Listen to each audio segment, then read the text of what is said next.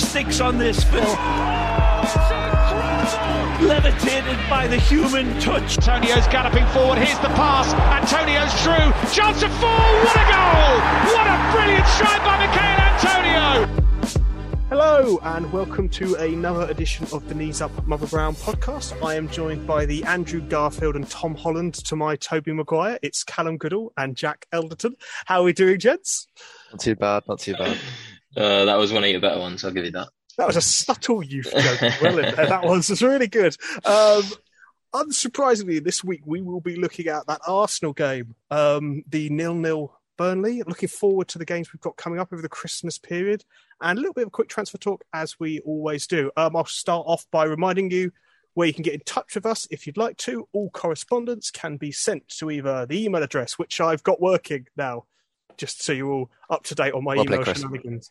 Podcast at kumb.com. I say I've got working. Thank you, Graham. Uh, there's also the forum thread at kumb.com, and the, you can tweet the boss, who will pass it on, I assume, anyway, at least, at kumb.com. As ever, all words, no punctuation.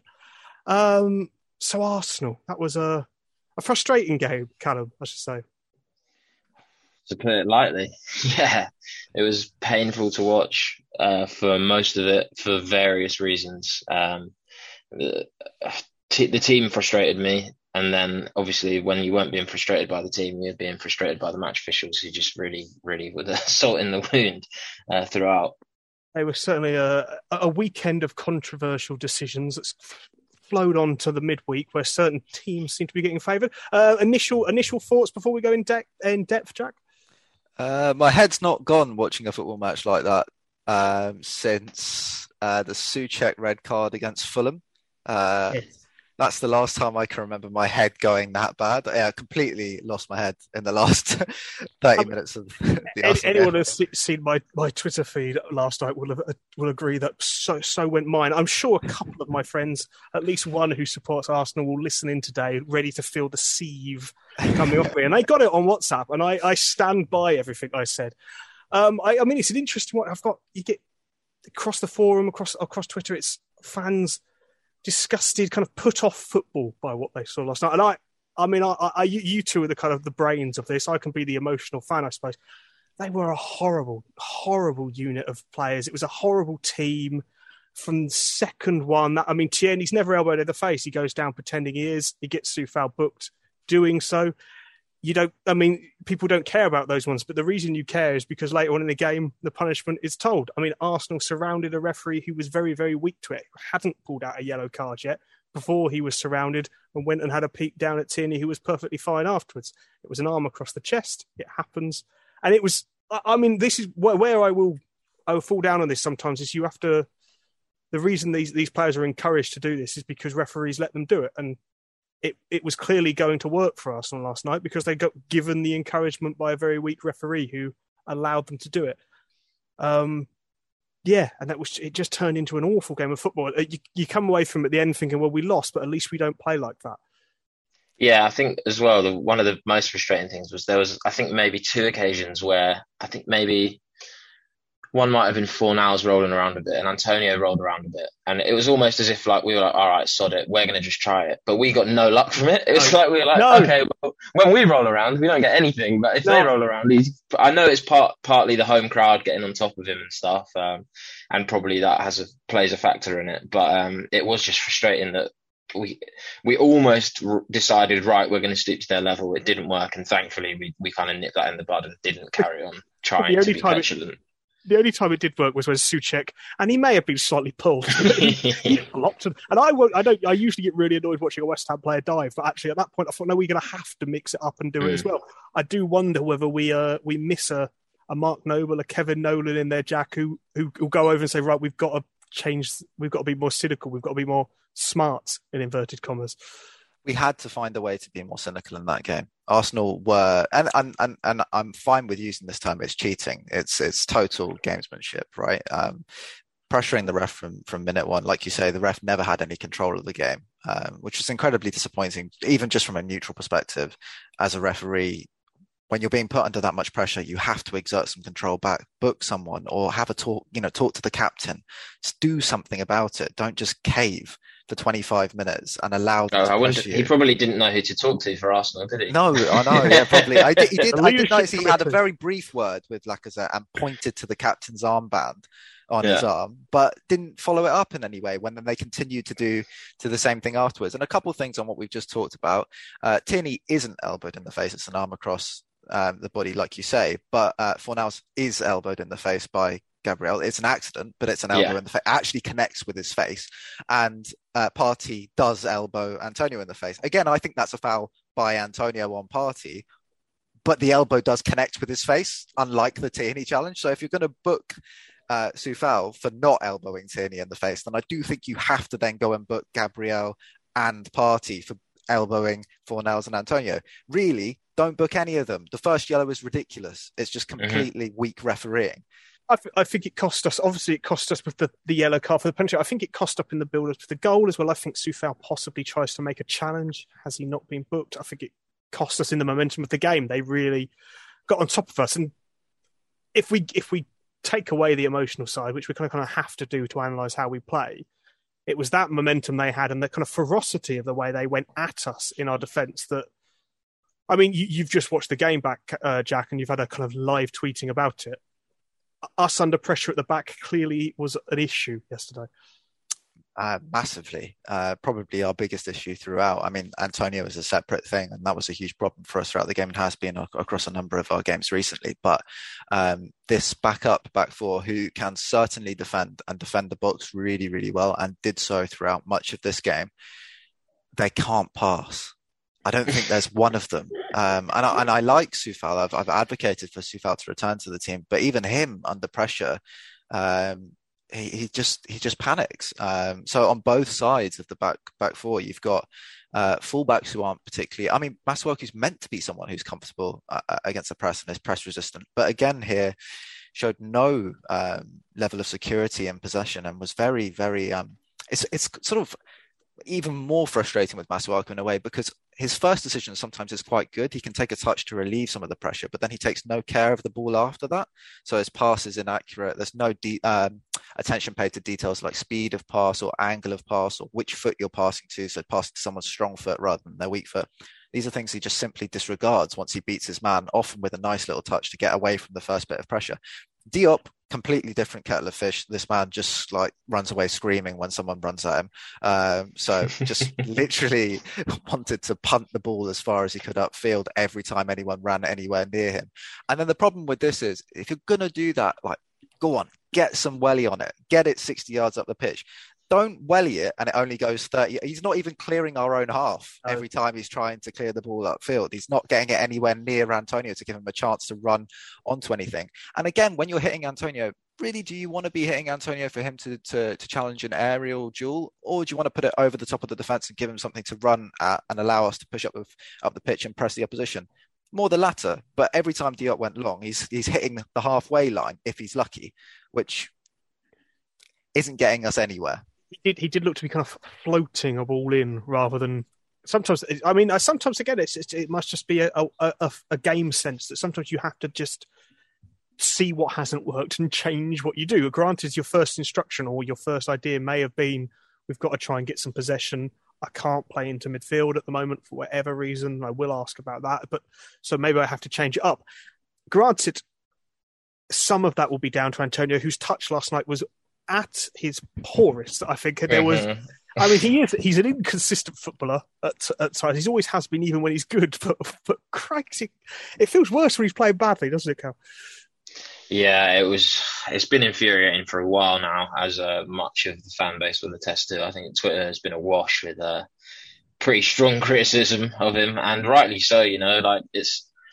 Well, one thing that really annoys me on West Ham Twitter particularly is just how like if if someone's had like a good spell or has ever done anything good for West Ham, you then cannot criticize them ever. And like people like you have to stand through them through thick and thin. It's like no, I can like Antonio as a guy and re- respect what he's done for the club. And yes, he had a great start to the season.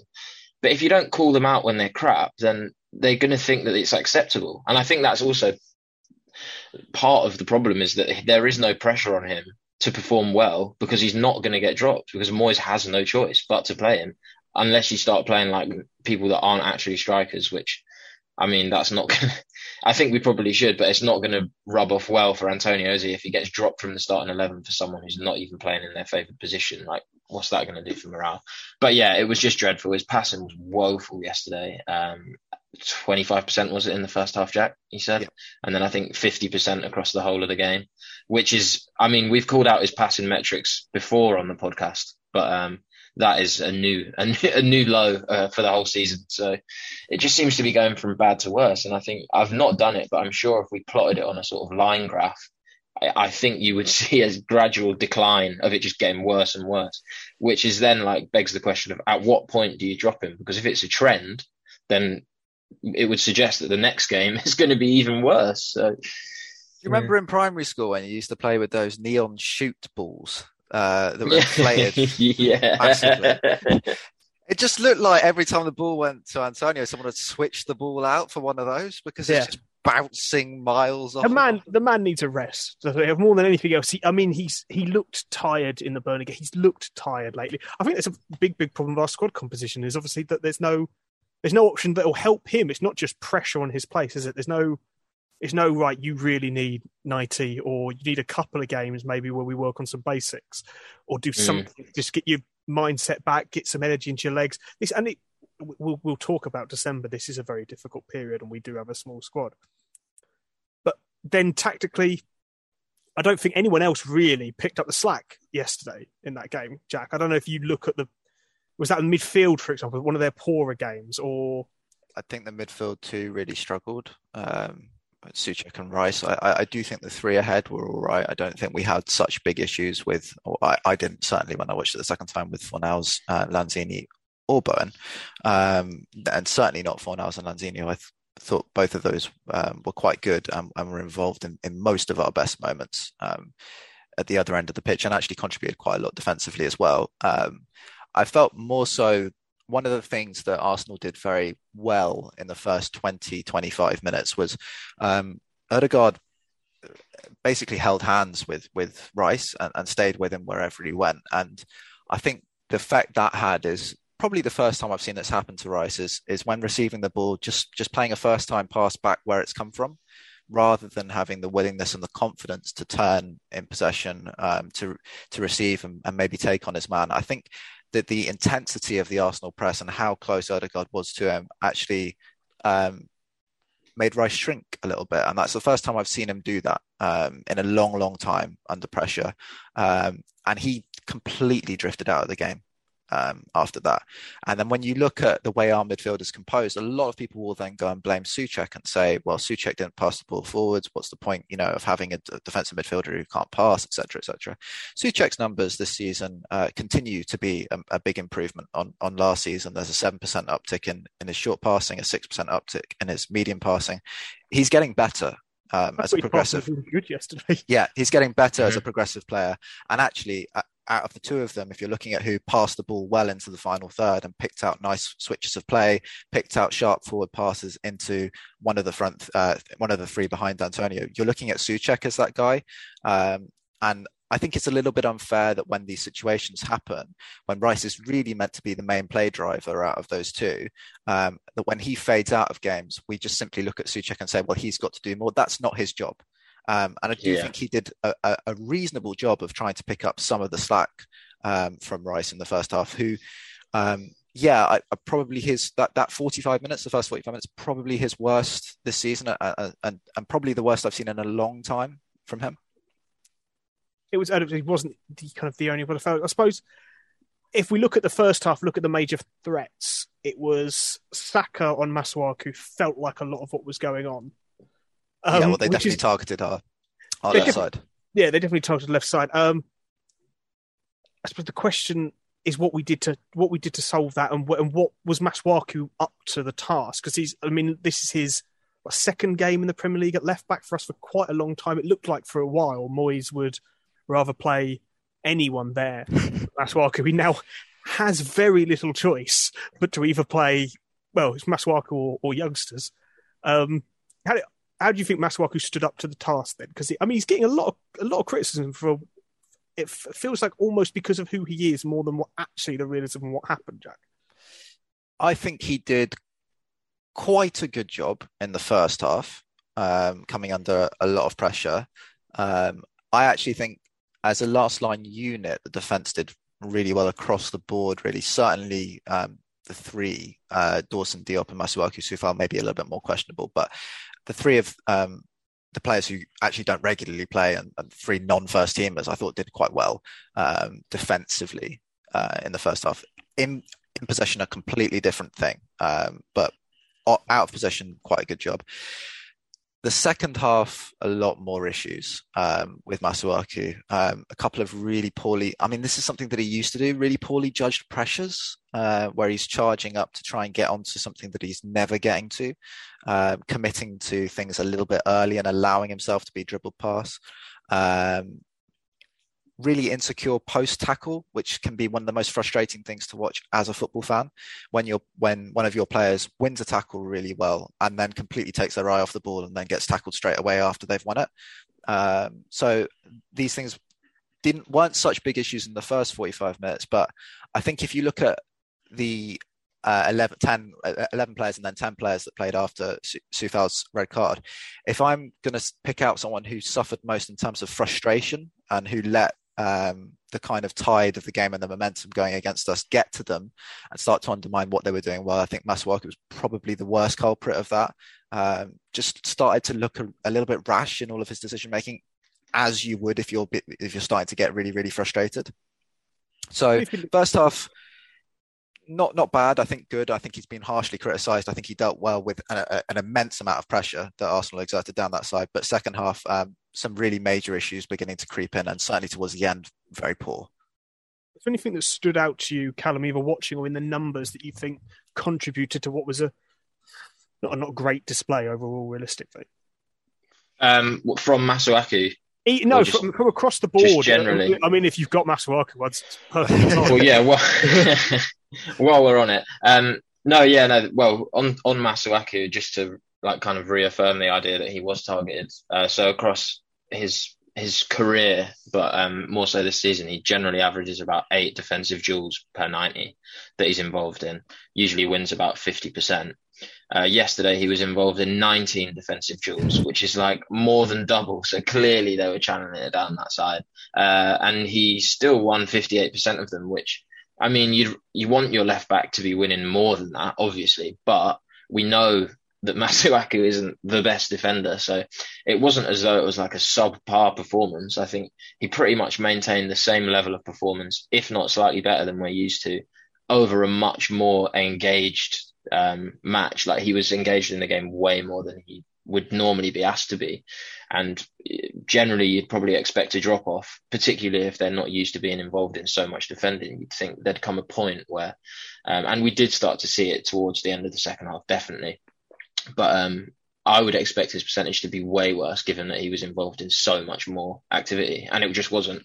So yeah, I completely agree that I think it wasn't obviously he was his best performance, but um, it was of the level that we've come to expect from Masuaku now, I think.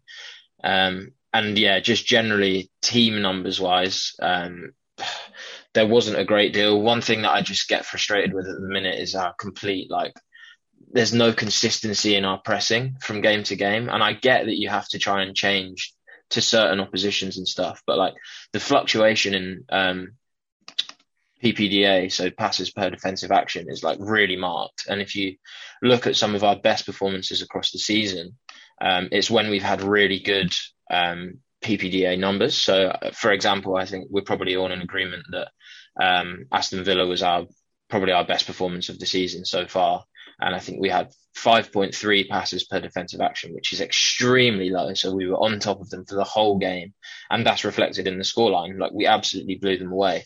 Uh, some of our other ones, we pressed really well against Chelsea.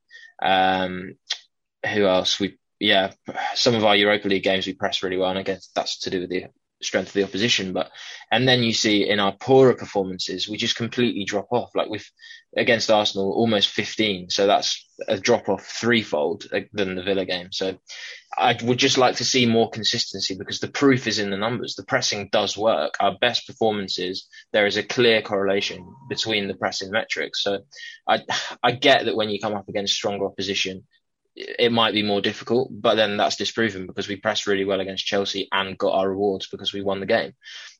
It's just frustrating to see. Um, obviously, I'm not a manager. There's definitely some thought into it.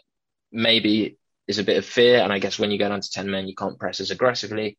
But I would just like to see more pressing from the front. I think would be my main takeaway numbers wise. I don't know what you guys think. I just wonder if that's is that something because the the manager feels we can't maintain, especially at the moment, especially in December, and especially with injuries and fatigue that whether that's part of it. I mean, I, I thought that we looked very tired against Burnley and was worried about this game on that instance.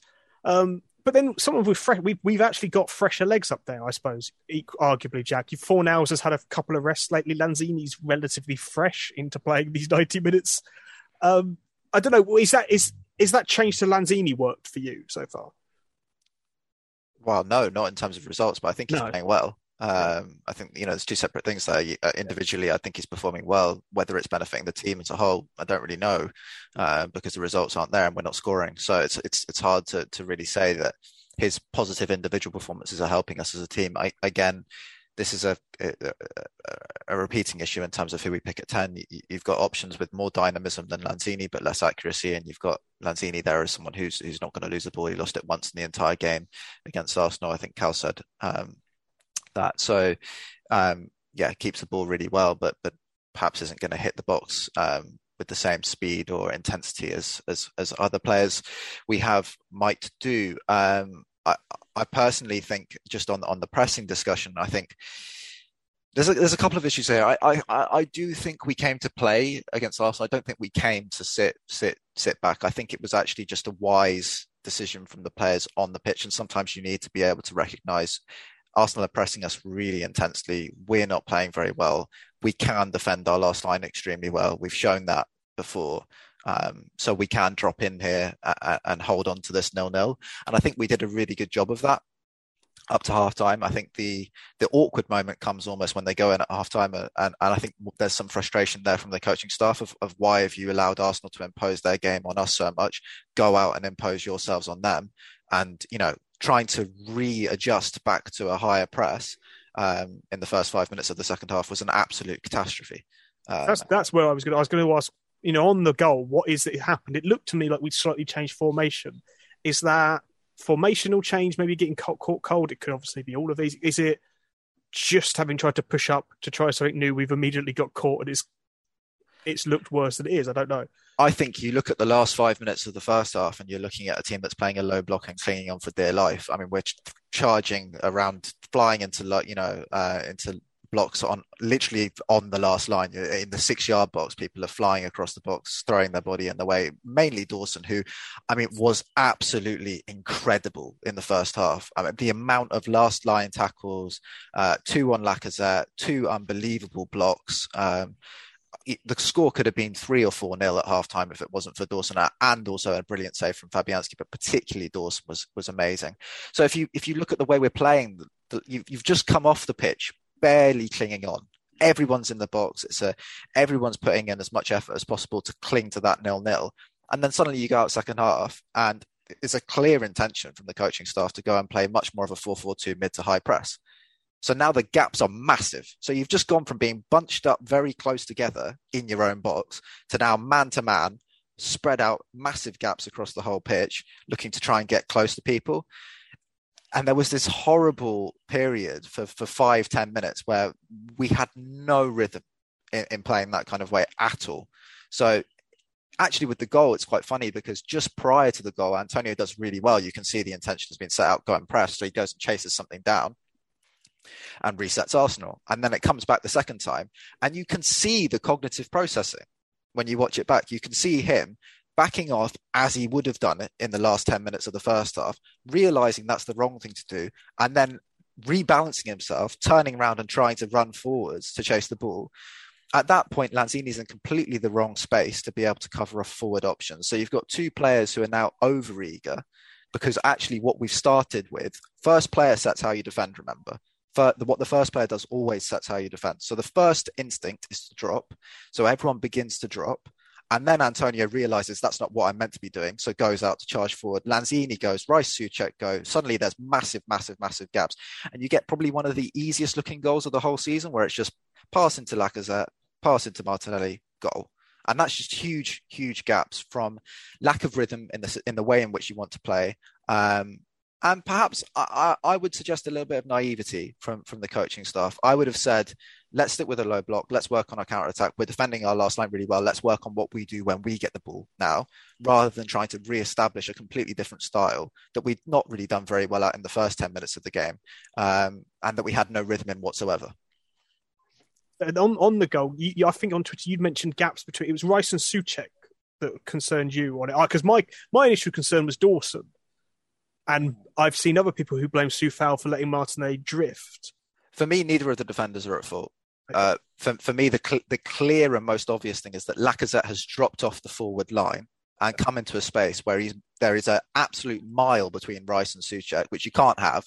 Your two central midfielders cannot be that far apart on the pitch the ball is is very far wide left. You're in already in the half space with with Gabriel on the ball in their half in the half space. So what is Rice doing almost in the half space on the other side of the pitch? Mm. You need to be in the middle because Soucek's going to be able to cover across anything that comes onto the flank. That's what he's there to do to make a three on two to force them to go back. Where why is Rice all the way on the other side of the pitch? You need to be coming across and helping your fellow central midfielder out. And the other thing is communication. We don't get to hear that. But whether whether Dawson and Diop have been shouting Lacazette's dropped off, someone needs to go and get get onto him. I don't know. So you know, either a centre back has to come out and be with him, a midfielder needs to be with him. You cannot have the opposition number nine standing with about 15 yards around it. I don't 10 yards. That's probably exaggerated there, but 10 yards in a circle around him to be able to receive the ball and play a pass forward. I think at the point at which Lacazette receives the ball, you cannot complain about anything the defenders do because there's nothing you can do at, at that point. Martinelli's got a clean run to get inside Coufal and Dawson. He's much quicker. That's just you know, if you're asking Dawson to have the same amount of pace as Martinelli, then you're asking for something impossible to happen. That, that, underlines naivety, I guess, because we we we may almost it's like we've come out to play as if we had Zouma and Ogbonna in that team, and forgetting that actually we had Dawson, who was phenomenal in the first half defending his box, and in the second half was quite bad at defending outside of his box precisely this this is the point i'm trying to make is that there's a level of naivety and not looking at it and saying eh, you know what? The score's still nil nil. Yeah. we've just been battered there but the score's nil nil. Let's focus on a really dug in away performance now rather than saying oh we're top four west ham let's go and play arsenal. Yeah. We weren't playing arsenal. We were getting battered. I suppose, mm. I suppose the other the i suppose the flip side of that is as a manager how long how long do you let your team survive, and we were surviving by the end of that on Craig Dawson always getting there just before Arsenal scored, which is a, a I, I would guess a riskier approach as well. I no, mean, you, you... you change things, you change things. You drop Rice in in possession. You drop Rice deeper and, and put him between the goalkeeper and the two centre backs and split them wider and say, well, now you've got an extra option.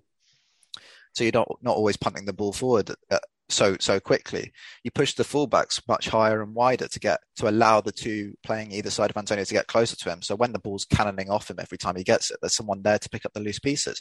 There are several things you can do systemically there that that work within the structure you've got established by the players on the pitch that's helping us get keep to a nil nil that aren't completely throwing that out the window and then asking them to do something that they weren't coping with. Did, did it work having Fornals seemingly more central for the most part of the first half, and Lanzini as the wide left man. Yes. Can you understand? You understand why? Why do you understand that? Because to me, Fornals has been very, very good defending a fullback throughout his West Ham career, and Lanzini uh-huh. is very, very good at keeping the ball under pressure in the centre of the pitch.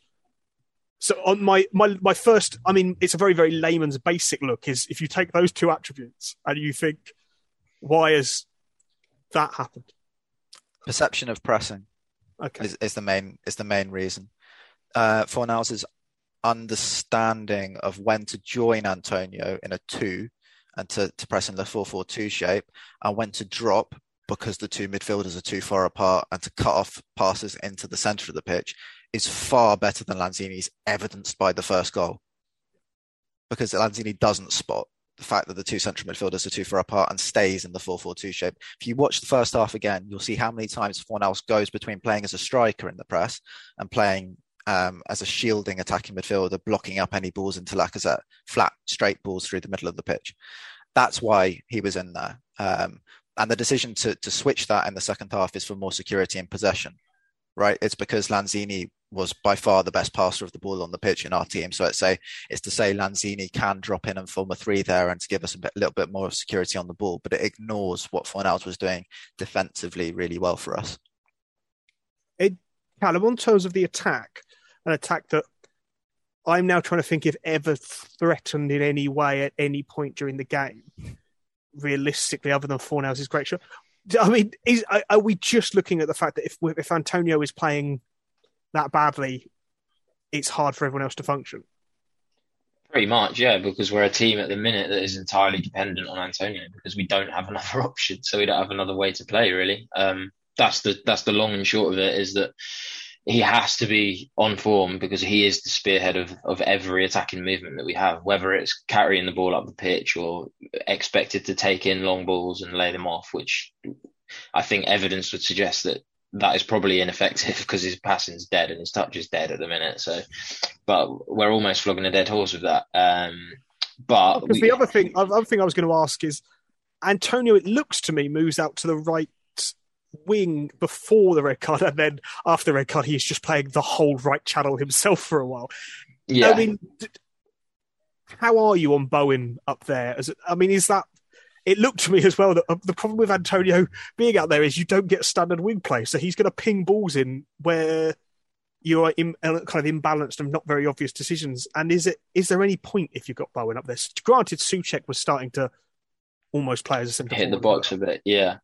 Um, yeah, well, one thing that I thought was hilarious on Twitter was that everyone was bemoaning Antonio having a go at him for coming out wide so much as though it wasn't just a tactical decision. Like he'd clearly been asked to play the right channel. Whether you agree with that or not, it was a tactical decision. It wasn't as much as I question his positional awareness at times. It wasn't that he'd just not been drifting out wide. Like he, that was he had been assigned that task. It, to be honest um, it'd be, it would be funny because at that point it would have been also that Bowen had just gone, "I'm sick of this. Then I'll play yeah. on And I don't know if I don't know if professional footballers very well, but I doubt they just go, "Well, if you're going to do that, I'm going to do this, and we'll see what happens." Yeah, not yeah. so much. No. Um, yeah, it was. I I don't know. I think you obviously lose a lot by well, I don't know if you do actually by moving Antonio out from the front line because he wasn't really offering anything. Um, and I think we we're at a point where we kind of had to roll the dice, and um, that that was probably the right decision. But I just think we probably left Antonio on the pitch for too long. Like, if you're going to take your striker out of striker and play him at right back, you might as well just bring on some, someone else. Like, because there's no reason for him to be on the pitch. And Ashby came on and and he, he looked far better at right back than Antonio had done for the limited amount of minutes he was there. So ultimately, I think you probably your hand has already been forced because you've you've gone down to ten men, and if you're going to roll the dice, you might you might as well do it properly, kind of thing. And I think we looked quite effective when we had um, the two up top, to be honest. Um, and when we reverted to having Antonio back up top, it it just it kind of fell apart. I mean, there wasn't much to fall uh, to be honest, we weren't doing that great, but it was certainly more effective having the three midfielders and the two strikers than it was reverting to some sort of four yeah. four one one kind of situation. I'll, I'll come to the tactics on that, but we haven't. We should discuss pe- penalty or not. I suppose is the question to you two. I mean, Martin Keown is really angry at anyone on Twitter who would criticise him, not realising that he at, at half time said Arsenal just need to get the first goal, then they'll get the others, and forgets that he's meant to be a non biased pundit. But then Moyes has come out and said soft but the right decision. Uh, I disagree. Um, Callum, penalty. I think in the heat of the moment, I was very much this is not a penalty at all. Um, and whilst I think it's still pretty dubious, and I really don't think it should have been a second yellow, regardless. I do think that whilst he got the ball, he did also follow through a lot and was out of control and did go over the ball. And if it was probably anywhere else on the pitch, I know it's such a cliche, but if it happens anywhere else on the pitch, it's probably a foul, and it, it's probably true. But I, yeah, it was soft. I get though that I think you have to expect more from there. Like it's not he arrived in good time, and he's just not done a good tackle that that really was quite an easy easy um, opportunity to win the ball. He was there. He just had to poke it out, and unfortunately, he just got his technique wrong for me. And he's, as Moyes said, he's asking the ref to make a decision. And when you put yourself in a position where you're, where there's some sort of um, uncertainty, it's generally going to go against you, and especially when you're playing against that Arsenal team with all those fans on top of the ref who's already having a stinking game. It's, it was always going to be given, unfortunately. What do you think, Jack? It's an Arsenal penalty, isn't it? I mean, that's just what it is. It's not a West Ham penalty. It's not a Brighton penalty. It's not a Wolves penalty. It's not a Norwich penalty. It's an Arsenal penalty.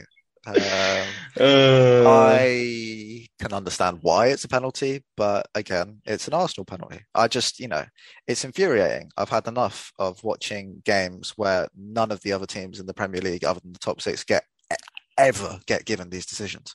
Yeah. Any of these marginal calls nearly always come down the other way. And I think that's the right way to ref the game, personally. If there's a bit of, if you're unsure, don't give it. He's not sure. He stands there for about three seconds before he points to the spot. Don't give it. You wouldn't give it if it was anyone else. Mm-hmm. Give it because it's Arsenal. My, my, my interest on that is so it's, it's very prescient. Rory Smith said on the Monday Night Club, penalties of, from 2003. They've it was one in every six games. It's now one in every three games. A penalty is given it's talking about threshold, And I think you look at that, and I don't think in a Sunday league game, not these aren't his words, mine. I don't think a Sunday league game you'd expect that to be given.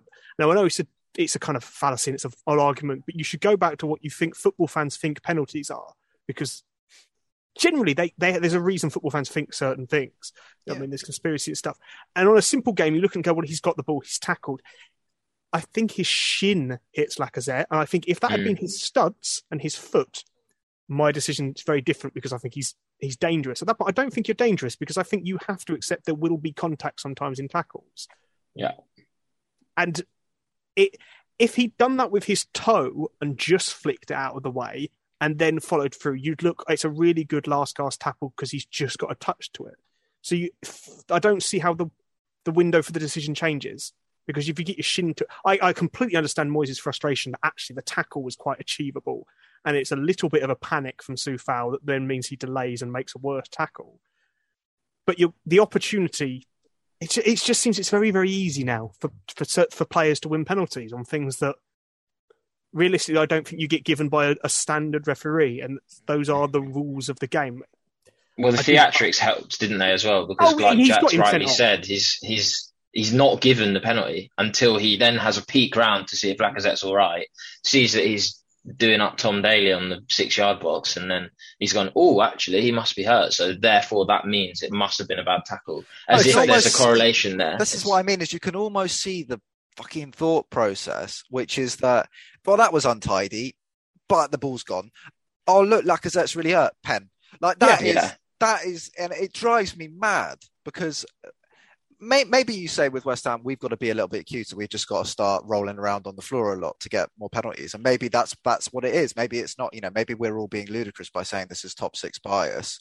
Um, maybe it's just that the top six are a little bit um, cuter on those margins. Um, and... I do, I, I do think we need to do something. I thought there was a few occasions in the game where we were fouled and we stayed on our feet and we didn't get a foul. Whereas if we'd made a fuss, we'd have got a foul.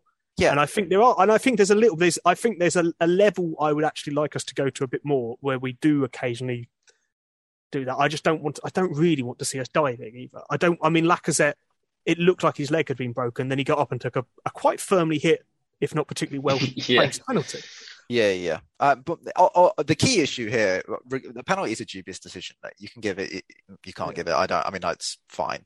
The thing is the yellow card. I just don't. I just cannot wrap my head around why he's given a second yellow there because he's he's got the ball. There's a slight issue with the challenge. I assume he's giving the yellow card uh, because he's the last man uh, and he feels backed into a corner because he's given the penalty, so he has to give the yellow card. So just use your head. It's not a yellow. It's never a yellow. Mm. Feel very sorry for Coufal. Two fouls he made in that game, and they were both given the yellow cards. I don't think either of the yellow cards. You can argue maybe if he'd made one in the first half, he could have gone. Well, that's an accumulation in the second, but it's not even. Yeah. I just yeah, you can't and you can't you can't uh, review those. They can't be rescinded. That's nope. we will go into our next game if it goes on at the weekend um, with a whole back four that is not first choice. In fact, if you then take Johnson's probably left back first, second choice over Masuaku. He's probably right back second choice. Fredericks is probably right back first, third yeah. choice. Ashby's coming in. We are down to kind of what would be or maybe our tenth option if we had a defence. It's yeah, mm-hmm. it's, yeah, and yeah, it's the kind of thing that I don't know. I mean, I don't I don't know why VAR VAR may work very well look we can't overrule it, but there's obviously a level of question. Why not have a look? I don't know why the ref doesn't stop and have a look before he. No, this is the other thing. This is the other thing. It's a pitch side monitor thing. If it's a top six team, one hundred and ten percent. I could almost guarantee you, if that happens against a top six side, then it's a pitch side monitor review every time that goes to to a review. It, it, and it just doesn't for for for teams that are lower down the table or teams smaller teams. It just never happens. Well, that's yeah, that's almost the most annoying thing. That's over the course of the weekend we saw some seriously dubious penalties that did go to VAR and still got given. So yeah, exactly. Like where, where it's just such a mess. Like I, I think that's not... the, yeah the key thing from a West Ham perspective. The frustration is is, is all the dubious penalties um, at the weekend. Dawson's perhaps is the most obvious one out of all of them if you're looking for a penalty. And I still don't think Dawson's one is a penalty. But if you're mm. comparing all of them against each other, then Dawson's is the one that's most likely a penalty. That's not given. The rest are. And then you get to the Arsenal game, and if you compare the Dawson one with the Coufal one, oh, yeah. I mean, that's just a Dawson's penalty is ten times more of a penalty than the Coufal and Lacazette one. So after the red, we change a system. We're actually quite brave. We actually don't we don't try and protect a one 0 I don't know if I mean I don't know if that helps because Fabianski makes a fantastic save as well, so we're still in the game. Nothing to lose, Jack. But we we we went out to try and get the goal. Yeah, and I actually think uh, with ten men we played really well. Uh, I, I, I genuinely think that period of the game went pretty well. The four three two uh, that we went to, or 4311, was really, really nice. Uh, it caused Arsenal a lot of problems. I think Antonio uh, did a relatively reasonable job of playing the entire right flank on his own. Um, he creates one really, really, really good chance by dribbling past this man uh, and firing a low cross in for Bowen. Um, if Bowen keeps his head there, he, he, pops it back into Lanzini, who has got acres of space um, inside the box, probably about 15 yards out to, to shoot with no one you know able to get out to him and press him. So I, am not going to say that that would be a goal, but it would be an extremely good chance for a goal. Instead, Bowen's five yards in front of the near post and tries to somehow whip that into the, the near post space. I don't know how he thinks he's ever scoring that. Um, but yeah, Antonio creates that chance uh, through his brilliant work down the down the right side, and and I think there were a number of promising openings that we created with that with that system. Um, again, let down by final ball. Again, let down by decision making uh, when it comes to that last pass. Um, I think Fornals did a really good job of playing as a third central midfielder. Um, and every time I see him do it, I start wondering why we don't see more of that. Um, we're having issues in build up. We're having issues in keeping hold of the ball. The midfield's not doing a great job of progressing it. And then Fornals goes in there when we have 10 men and does a really good job. So what would have happened if we'd done it when we had 11 mm-hmm. men? Um, so yeah, um, I think he did really well in there. Rice does a fantastic job um, at marshalling the whole central space on his own.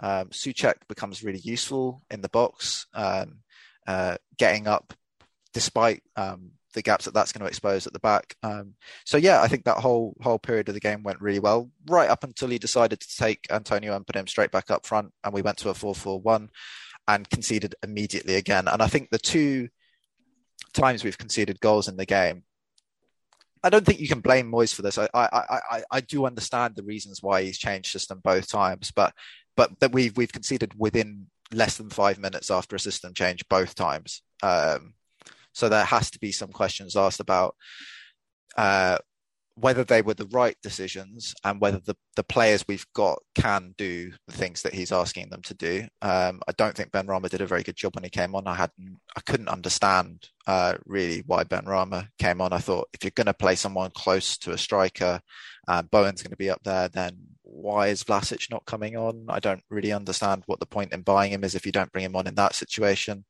Um, Ashby did great when he came on. I think that's the other thing that's worth mentioning. Um, offered himself as a really great option down the right hand side.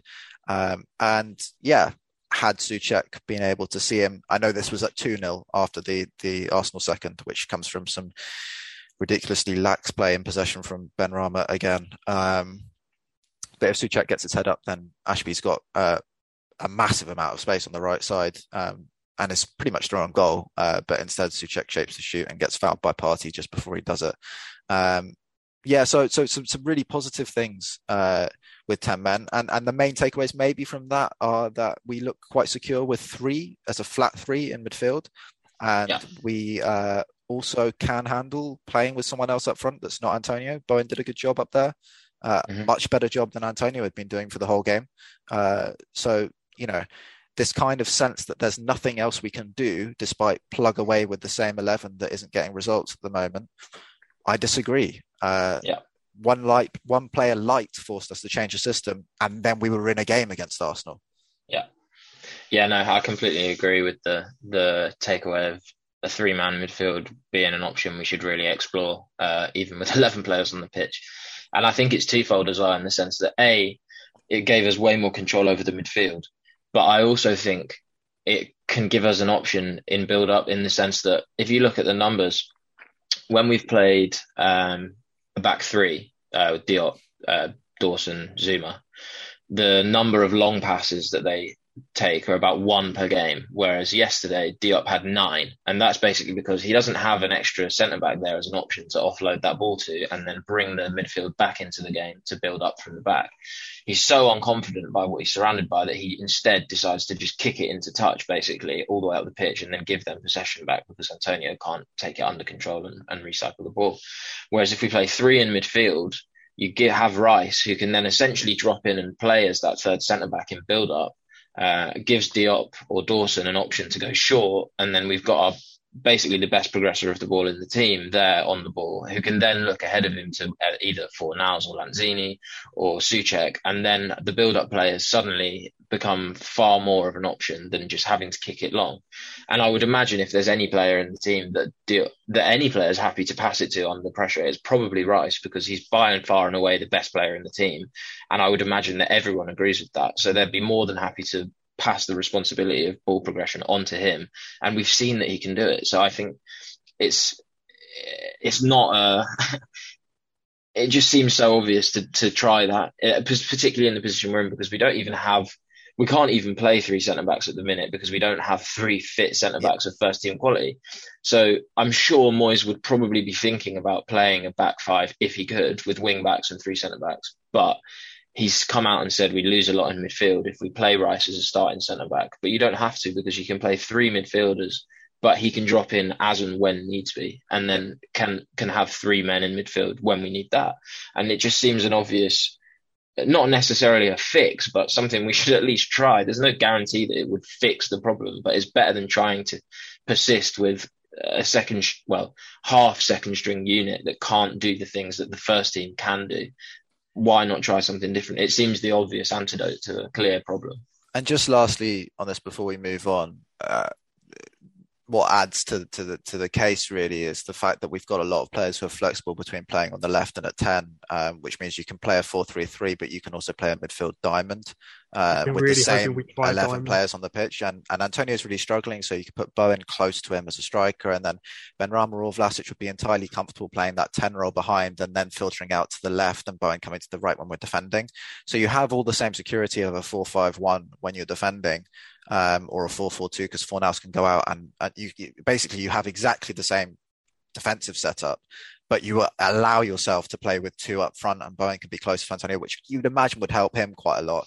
Um, and you give yourself the three three in build up as well. Um, so yeah, it, it does seem a bit blindingly obvious at the moment. Does. It feels. I mean, I, I'm. I've got a, a, mild inclination that I'd quite like to see them put Kral in there and give Rice some more freedom because uh, he arguably was our best attacking player against Burnley. But I think that's probably going a little too far with the personnel we have. I, I do do want to say, with breaking news, is that we are not playing this Saturday. The new oh, Norwich game has been Norwich have called for a postponement, and that game has been called off. One of many, I think, because I think Everton's game at the weekend, whoever they are playing against, has also been called. That's actually um, great news for us. I was going to say, really in terms of fitness, it's brilliant. yeah, it's Everton Leicester. it's, it's, it's, it's, yeah, because we've got that League Cup game, which I'd imagine the League Cup game goes ahead because Tottenham were trying to play the Leicester game. I think it yeah. was Leicester who get it. Um, but it gives us a bit of rest.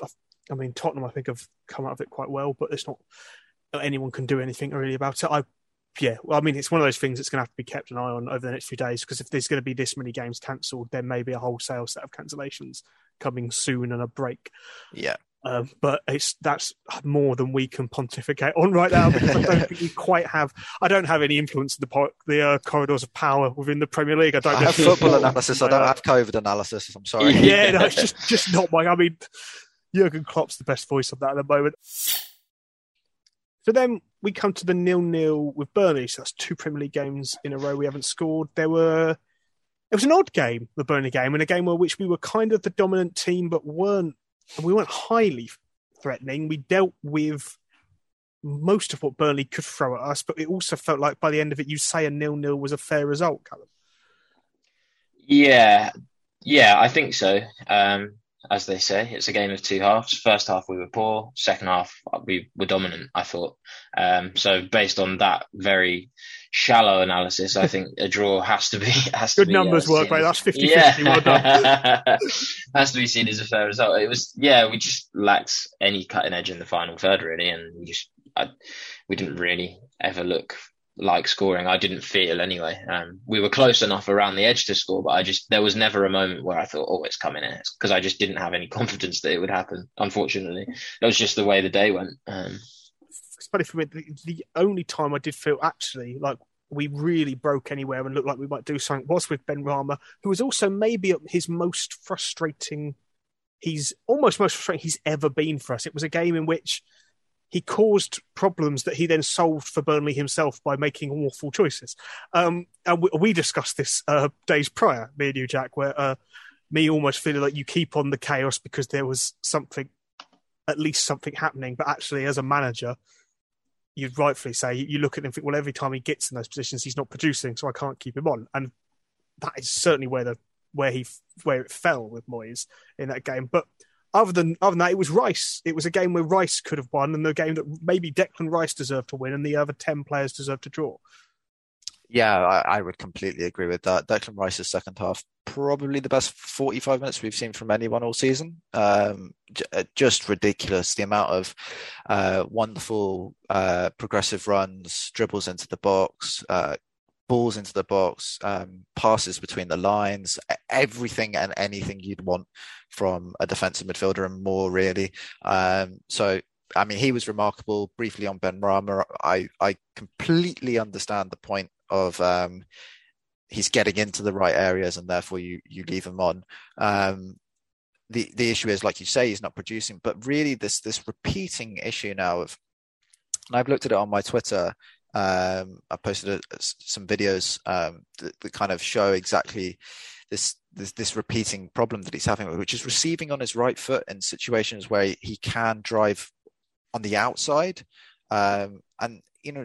To, to, to make yourself difficult to defend against as a winger, if you always do exactly the same thing when you receive the ball in space, it becomes really easy for the opposition fullback. So in the example I posted on Twitter, it's almost remarkable how Lowton can slow down before Benrahma's received the ball, despite being in a 1v1 with a player quicker than him, because he knows that Benrahma's going to dribble inside and run straight at him where he is, rather than force him to do something he's uncomfortable doing. So, in terms of Benrahma looking in the long term and how he's going to progress his game and how he's going to keep his place um, in the team, show a little bit more flexibility, show a little bit more willingness to, to ask people to do things they're uncomfortable doing. Don't just try and do the one thing you know how to do well, because people are uh, anti-stratting you. people know how to stop you from doing that quite obviously. So yeah, taking uh, players on the outside is something he's going to have to learn to do and learn to do quickly if he wants to to keep his place in the team. Um, and actually, the one moment he did it was the best moment he had all game. Uh, is that that little turn, uh, which was great. Yeah. Um, and took him down the outside. And the fact that he did it, look how shocked they are. They're all out of position because they're like, "Oh fuck, what's he doing now?"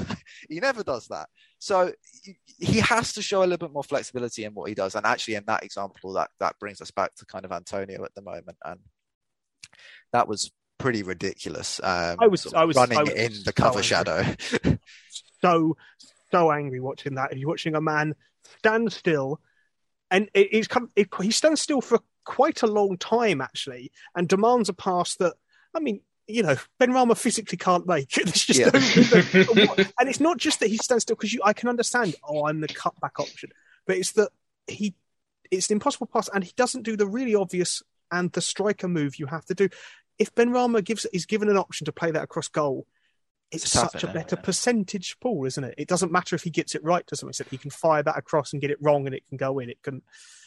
Well, Antonio denied himself two tap ins in the game, and, and they were both when we got overloads on the left side. Uh, one was with Benrahma in that chance, and the other one was Masuaku got away down the left another time. Uh, and all he's got to do, he, he's actually in front uh, of Charlie Taylor, and all he's got to do is stay in front of Charlie Taylor, and he has a tap in.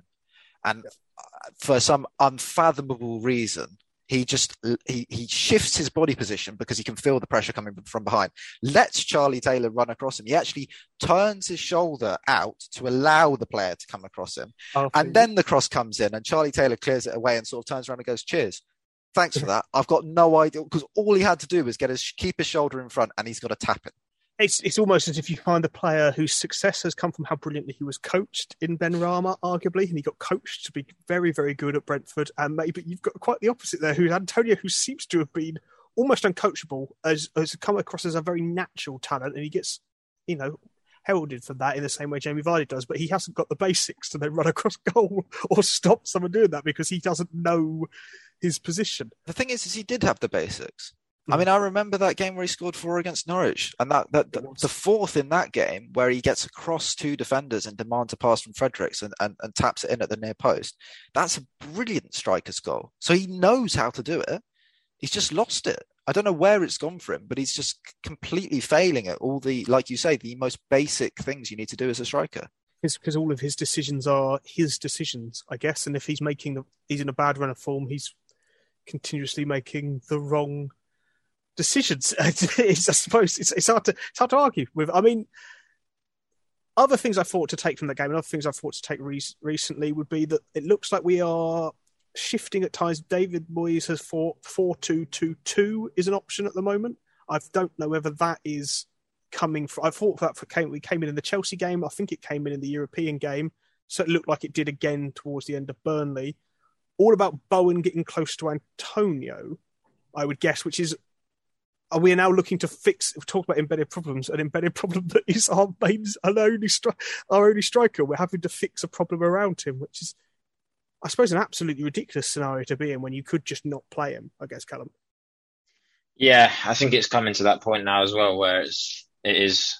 I think more and more people are of the opinion that maybe there is now a point where he does just have to get dropped.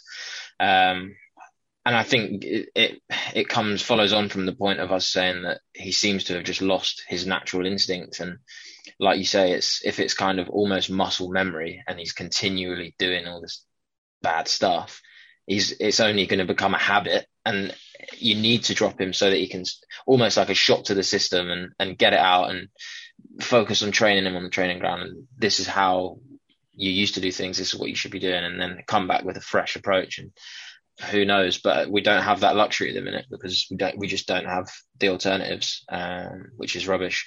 But I think, yeah, you're right to flag up the two up top thing. I think sometimes it can look like we're playing two up top when really we're just pressing with two, and then in attack we fall back to just having the normal shape. Um, but it has become more common. We have seen Bowen kind of partner in Antonio, and whilst I don't think it's worked as effectively as we might hope, largely just because of the poor form of Antonio. It does excite me a little bit looking forward, uh, thinking that we might explore the possibility of playing with two strikers when we bring in another one or maybe two eventually by the summer strikers, because that would add a whole different option if things aren't working we can we can rather than just say heck let's let's try two up top with a a winger and an out of form striker, we will then at some point in theory be able to go, hey, it's not working. Let's go two up top with hopefully a more informed Antonio and an actual striker. And that is an exciting possibility. I mean, it's very much silver linings after a bad week, but hey, we've got we've got to sprinkle some positivity in there. Uh, and I think some of the names, yeah, some of the names that have come up as well, kind of lean towards that as as being something the recruitment department have been maybe assigned as a task to look at is a striker who could possibly partner an Antonio or someone of that ilk, like the, the Cabral's, the more physical, like dominant, basically who you can who you can imagine a partnership working well with, kind of thing. Um, is something that I've noticed anyway. Um, that four two two two thing. I, I, I, should go to you as more and more. And I, I hate saying it; it's really annoying. Um, and my as my formation guru, my tactical magic. I mean, I don't know if that might just be something I look. Callum was rightly pointing out. It's just a press thing, and I'm not really paying attention once that press ends, um, or not. um, or at least, is it looking like a viable option if it is there? Uh, there's um there's obviously a, a, somewhat a keenness to to explore an option where there's two up front. I, am not sure whether a a four triple two is is the right way to approach that. It is something that we've seen. Um, I I would go back to what we've just talked about and say that adding an extra body into midfield um, probably enables you to do that a little bit more. Whether we have the personnel to play more of a four four two or four triple two, I'm not entirely certain.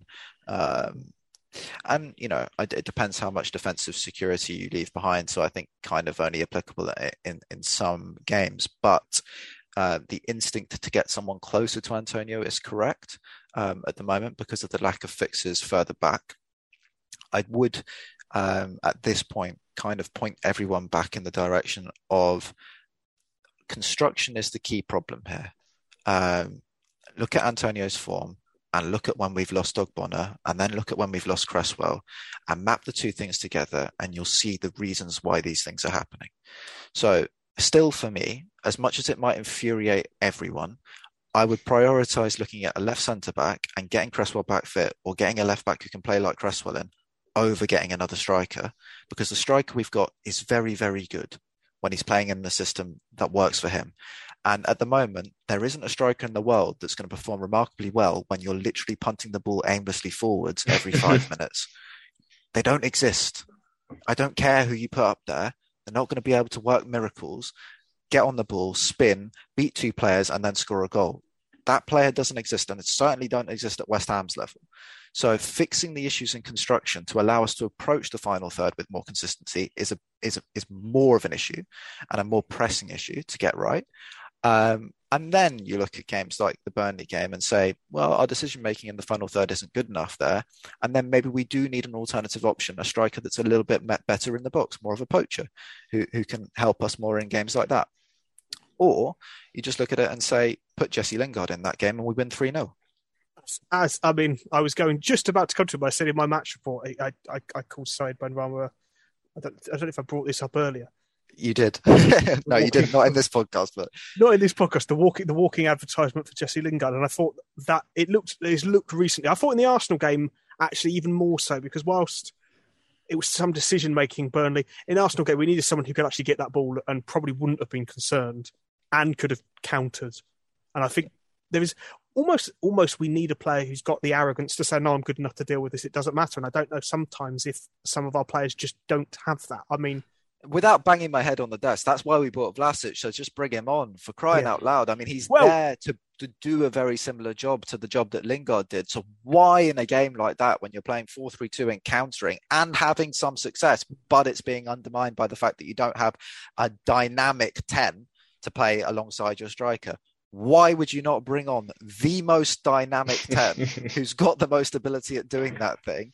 To, to assist in that situation. Why would you go 4 4 1 1, bring on a player that loses the ball all the time, and stick the one player who's playing really badly back up front? I, it just. It, mind-boggling decision. What, what, what, what, it's as good a time as any to bring up Vlasic. Because actually, Cali was quite good against Burnley when he came on.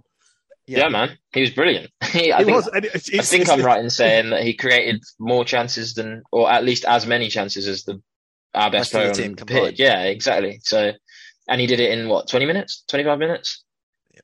Just I don't I I don't get what more he has to do in the limited cameos that he's been given to be given more of an opportunity, if that makes sense. Like, like you say, his his Burnley performance was great, and it was like Jack's rightly pointed out. We it was so clear that that is the exact player we needed to bring on. And it's not even as though Moyes shouldn't have the confidence because his previous time out, he was the best player in the team. So if anything, he should be getting given more time and get, oh, it was just so infuriating.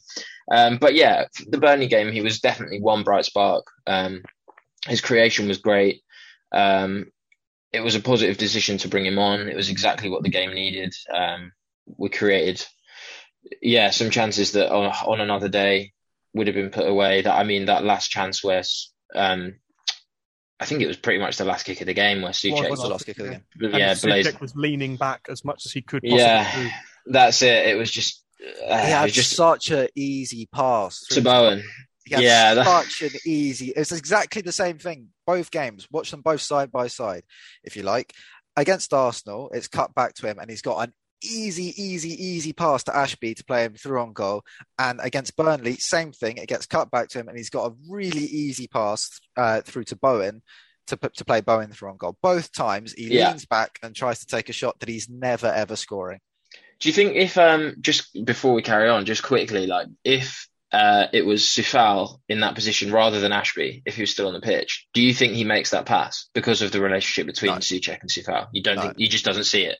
He just doesn't see not, it. He just yeah, doesn't okay. see it. He's not got the the presence of mind in those situations. Yeah. And actually, if there's something that's a slight issue and a slight concern uh, of the last two games, is I've marked Soucek down for not being calm enough. I think four times over two and two in each game. So just some really like very weird. I was one in Arsenal that was really really weird where Ashby plays the ball back to him. He's got loads of time and he he, he tries to just thump it away and yeah, misses yeah, the ball completely under yes, no pressure. mess. And it's just like what's going on with you? I don't, I don't, what's that mm. all about? Why are you doing that?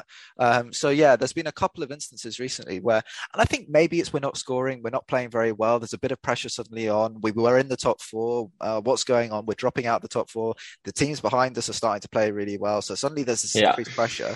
So when we're getting into the right situations, then it's not just Soucek. It'd be wrong to pick him out. It's Soucek, it's Benrahma, it's Antonio, yeah, yeah, it's yeah. Bowen, it's it's all of them.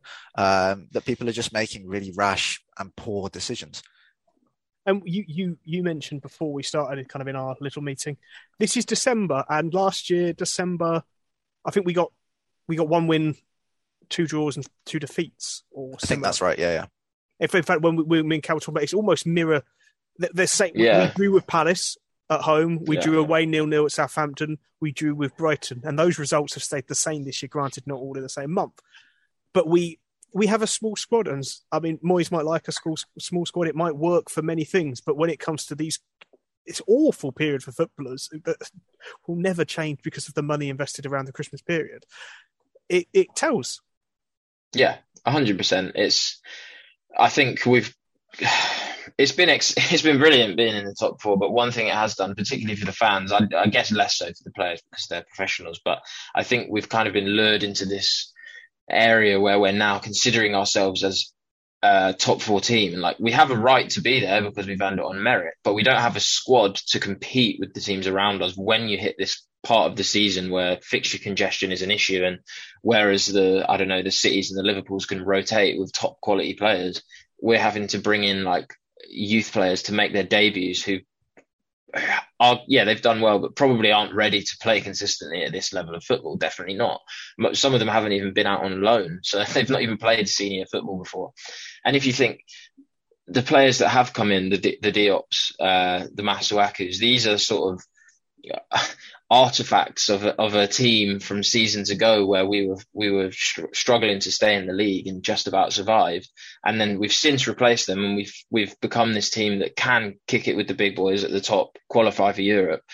And when you start to have to replace your starters with the the players that had played in a worse quality team you're going to get as as we've said it, something in between that level. And that's probably what we're performing at at the minute where we're not winning every game, but really before the month started, if if you said, I probably would have predicted a lot of the results that we've got, rightly or wrongly, and it's probably about where I'd expect us to be. I don't think we're good enough at the minute. As much as West Ham fans would love to believe it, we are not a top four team. We don't have the squad. We don't have the money to compete at that level. Yes, we've got some brilliant players.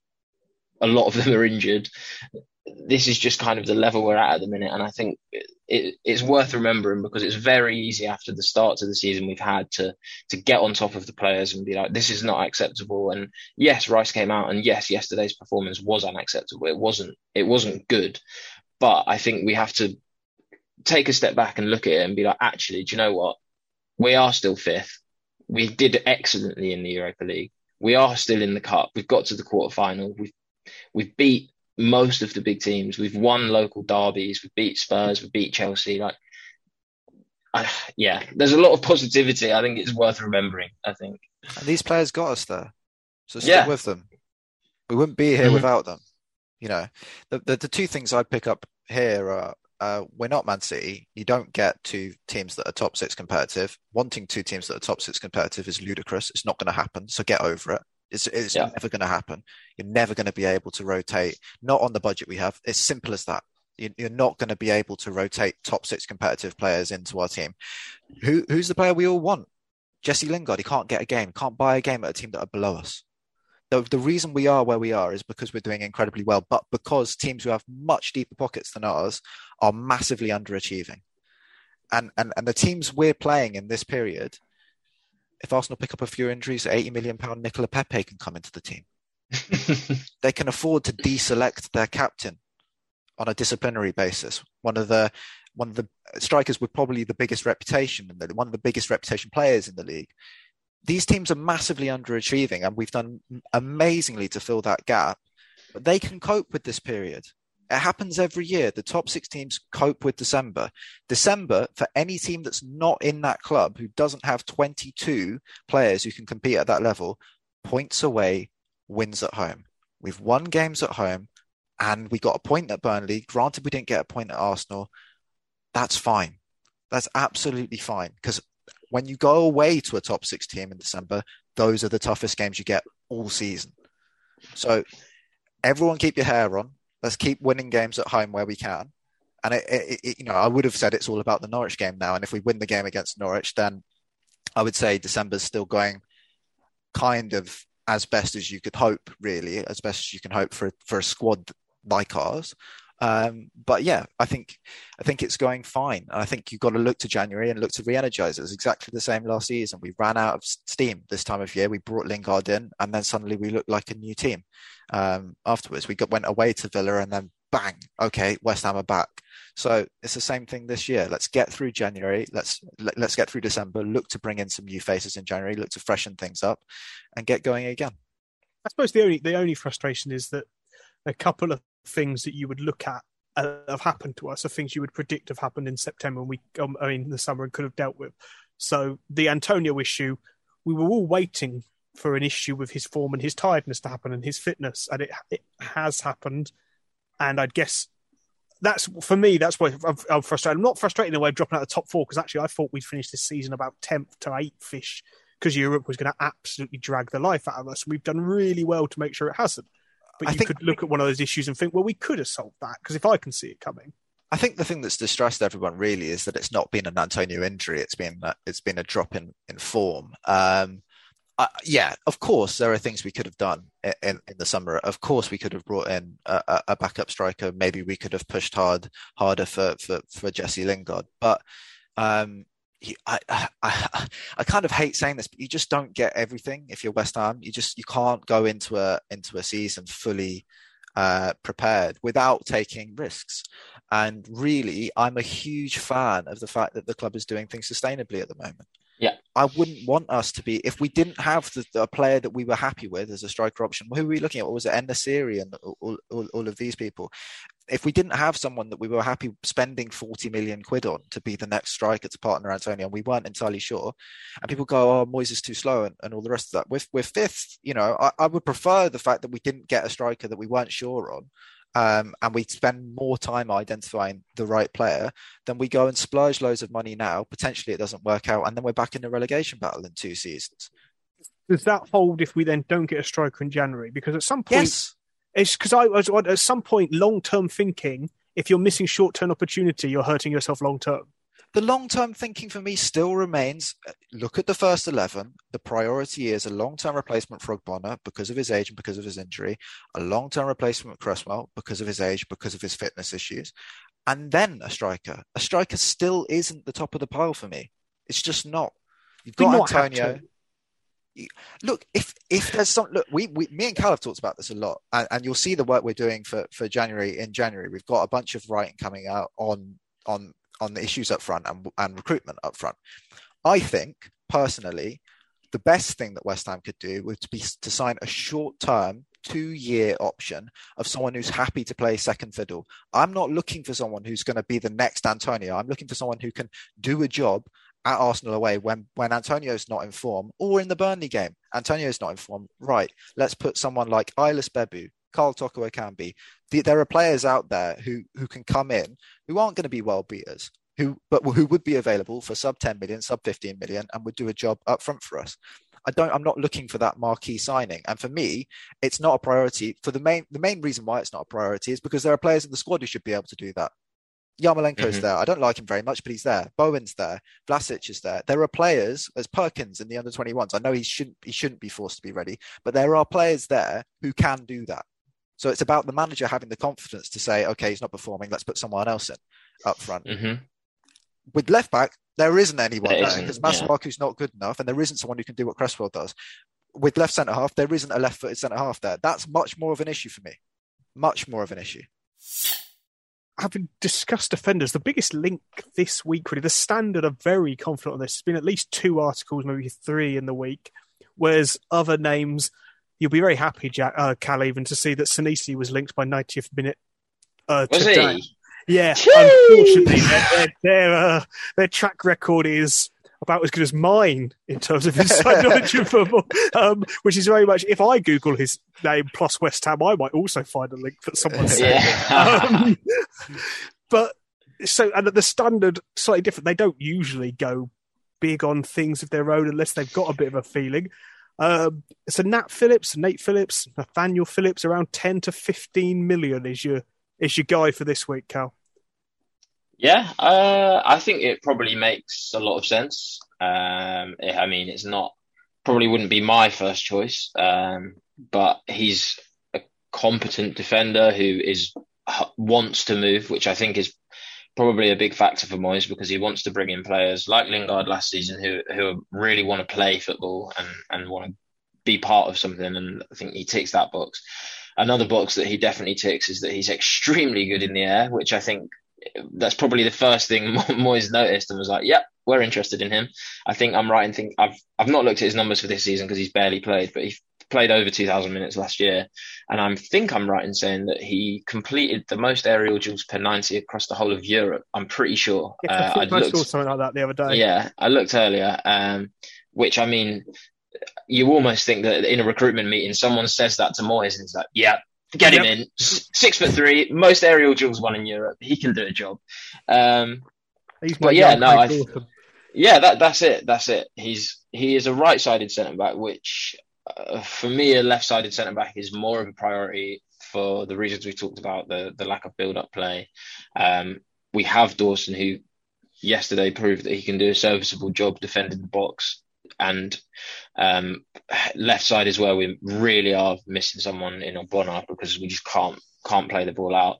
And um, to be fair, I was quietly pleased with Nat Phillips' passing metrics. I think he averages just shy of 90% pass completion rate last season. Quite good on the ball. He's actually pretty good. Um, one who I was really surprised we've not been linked, but another Liverpool centre back, that Ben Davies guy they signed from Preston. He's, he's, he's like the most progressive centre back in the world. He's ridiculous. he's absolutely killing it in the Championship, um, which is yeah great for him. Um, but yeah, good in the air, surprisingly progressive. Um, which is obviously a, a, nice addition. He's certainly a better passer than Craig Dawson, so one thing we always say is that if you bring someone in, it should be an improvement on someone else in the squad. Otherwise, what's the point in bringing them in? And if you're thinking Craig Dawson, he's not young, he's decent, but he's not great. We've got Zouma, who's the first choice, and it, it makes sense that Phillips kind of slots in above Dawson, below Zouma, and then when Dawson leaves, you've got Phillips as your backup right-sided centre back essentially. And I think he's happy to play that role, and he knows he's going to get minutes this season because of the size of the squad. Um, yeah, so for me, I'd be, I'd be pretty happy if we saw him come in. He he really fits the mould of what Moyes likes, particularly if you go as he has so much faith in Craig Dawson, probably more than anyone else in the fan base, and if that's what he wants he's got a tune out of Dawson, and Phillips is probably a better player. So it's kind of exciting to think about what he could get out of Phillips looking forward. And it's it's yeah, it's just the right profile. And if it doesn't work, you can probably sell him for a decent fee anyway. It's it's fine. It works all around for me, really. But I, I actually this is one of the areas where I just really trust Moyes. His his, his identification of centre backs throughout his uh, managerial career is, is, has largely been really really good. Um, and when he gets a team playing in, in that in that style that he, he modelled with with Everton, um, he's generally had a, a, set of four excellent centre backs to, to to choose between. I remember there are a lot of really great players at Everton. Jagielka, Distin, uh, Lescott was there for some time. Yobo was there. These were not all players who, who, who arrived with huge reputations, but turned into really um, excellent Premier League centre back. So if there's an area where I really trust our manager, it's on picking a centre back who can do a really yeah. good job in a Moyes team. Um, so so yeah, Nat Phillips looks like one of those players. So uh, this is one that I'm quite pleased about. Yeah. Pretty sure I saw him brief turn in the box against Milan the other week and go between two players to play out of defence, and that puts him ahead of Craig Dawson in many ways. So yes. that's what I was saying. This guy, he like he's he's underrated in terms of his on the ball ability. He's quite good on the ball. Where where I, I have some concerns is is his uh, tackling on the ground. He's in, in the air, brilliant on the ball, quite happy. I'm not not not so certain about when he's getting dribbled at. How how good is he? Yeah, sixty three percent defensive duel rate is not that great for your centre half. yeah, well, I think that's why he doesn't play regularly for Liverpool. Yeah, different strokes for different folks. You'd be playing in a very different type of team, I guess, if he came yeah, his halfway line quite as often as he maybe is when you're playing for Liverpool. It is That's the reason why Craig Dawson doesn't get asked to yeah. defend against people running at him very re- regularly. Well, if I don't think Nat Phillips would be asked to do that at West Ham. No, no, he, it, it, has showed in that Arsenal game when Lacazette did that, that trick that failed, uh, uh, that did uh, did for Dawson against Wolves the other day when the player moved the ball in a slightly different direction. he just took him out again. It was just another one of those things. Just well, if you're going to move the ball, then I'm just going to foul you. So that is what I do. Uh, well, that's very much where we end on for that. Um, a frustrating week, but not not too many signs or not reasons to actually feel that fearful. Some to feel ch- cheerful if you look across the metrics and across our form in general. Yeah, yeah that's what yeah. I end Yeah. Yeah, yeah, yeah, it's what we go in. Well, I feel like a real West Ham. Yeah, after all. Um, so thank you for joining us. And until next time, which will be after Christmas. We're not previewing today because with COVID, You've got Norwich off. We could have the Tottenham game off. Uh, I suspect we might even have the Boxing Day game off. We don't know. Um, so we will come back after Christmas period. So for those of you who celebrate, Merry Christmas and good night. Right, so we're here in the offices of a Late Late Show with the host of a Late Late Show, James Corden. Hi. Big West Ham fan. Yes. big knees up Mother Brown man. Yeah. Yeah, I'm regularly on the general discussion page there's always someone who's got some information, so I love it. Yeah, yeah. it's great. Yes, it's excitement surrounded by imminent disappointment. that's what it. That's what it mostly is. Get on the forum at kumb.com. Come on, you irons.